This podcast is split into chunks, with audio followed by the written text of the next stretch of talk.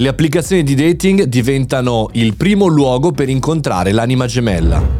Buongiorno e bentornati al Caffettino Podcast, sono Mario Moroni e qui oggi davanti alla macchinetta del caffè virtuale parliamo di un argomento molto interessante e anche molto divisivo, ovvero le applicazioni di dating che hanno superato in questo decennio tutti gli altri metodi, tutte le altre fonti, tutti gli altri luoghi dove incontriamo l'anima gemella.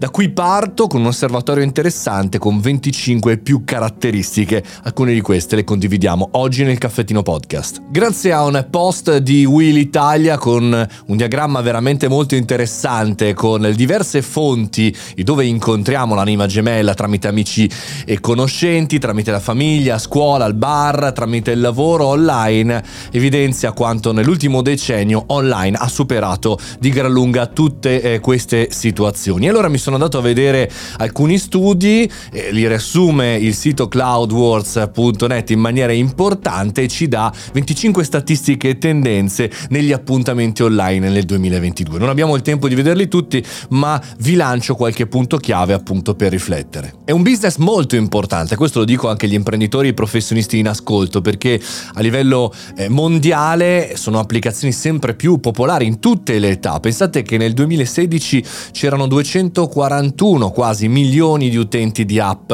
eh, di appuntamenti in tutto il mondo. Nel 2021 il numero è salito a 324 milioni di utenti attivi. Il 19% degli utenti internet attualmente utilizza piattaforme di incontro online e il 27% dei partecipanti allo studio ha affermato di aver utilizzato un'app nel recente passato. Ma chi sono eh, gli utenti, le persone? Qualità hanno eh, quelli che utilizzano costantemente queste app per conoscere nuove persone? Io pensavo solo i giovani e invece...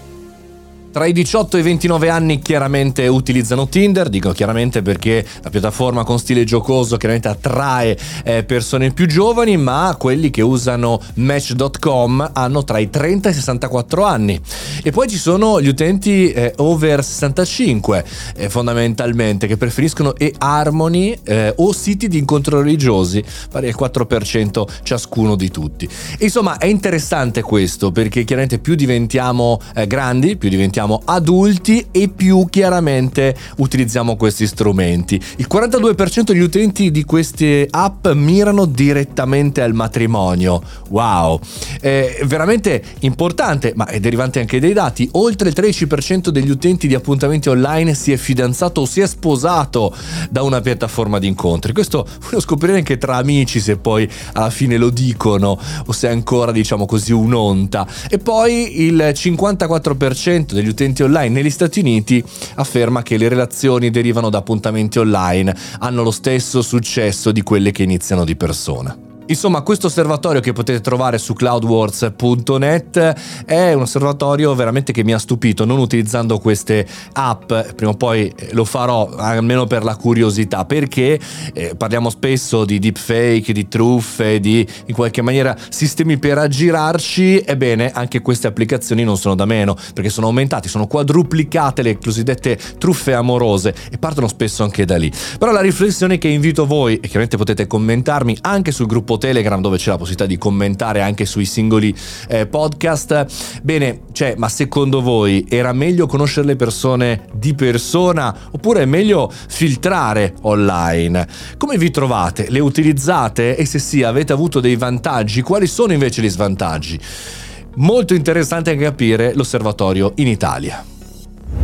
Questo era il caffettino podcast di oggi, non perché fosse un mercoledì così di fine novembre dovevamo un po' accenderlo, ma perché è un tema secondo me molto interessante che anche durante le feste arriva sul tavolo di Natale, no? E tu ti sei fidanzata? E tu ti sei fidanzato?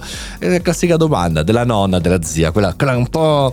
Vabbè, lasciamo stare. Ci sentiamo domani, io sono Mario Moroni e questo è il caffettino podcast ogni giorno.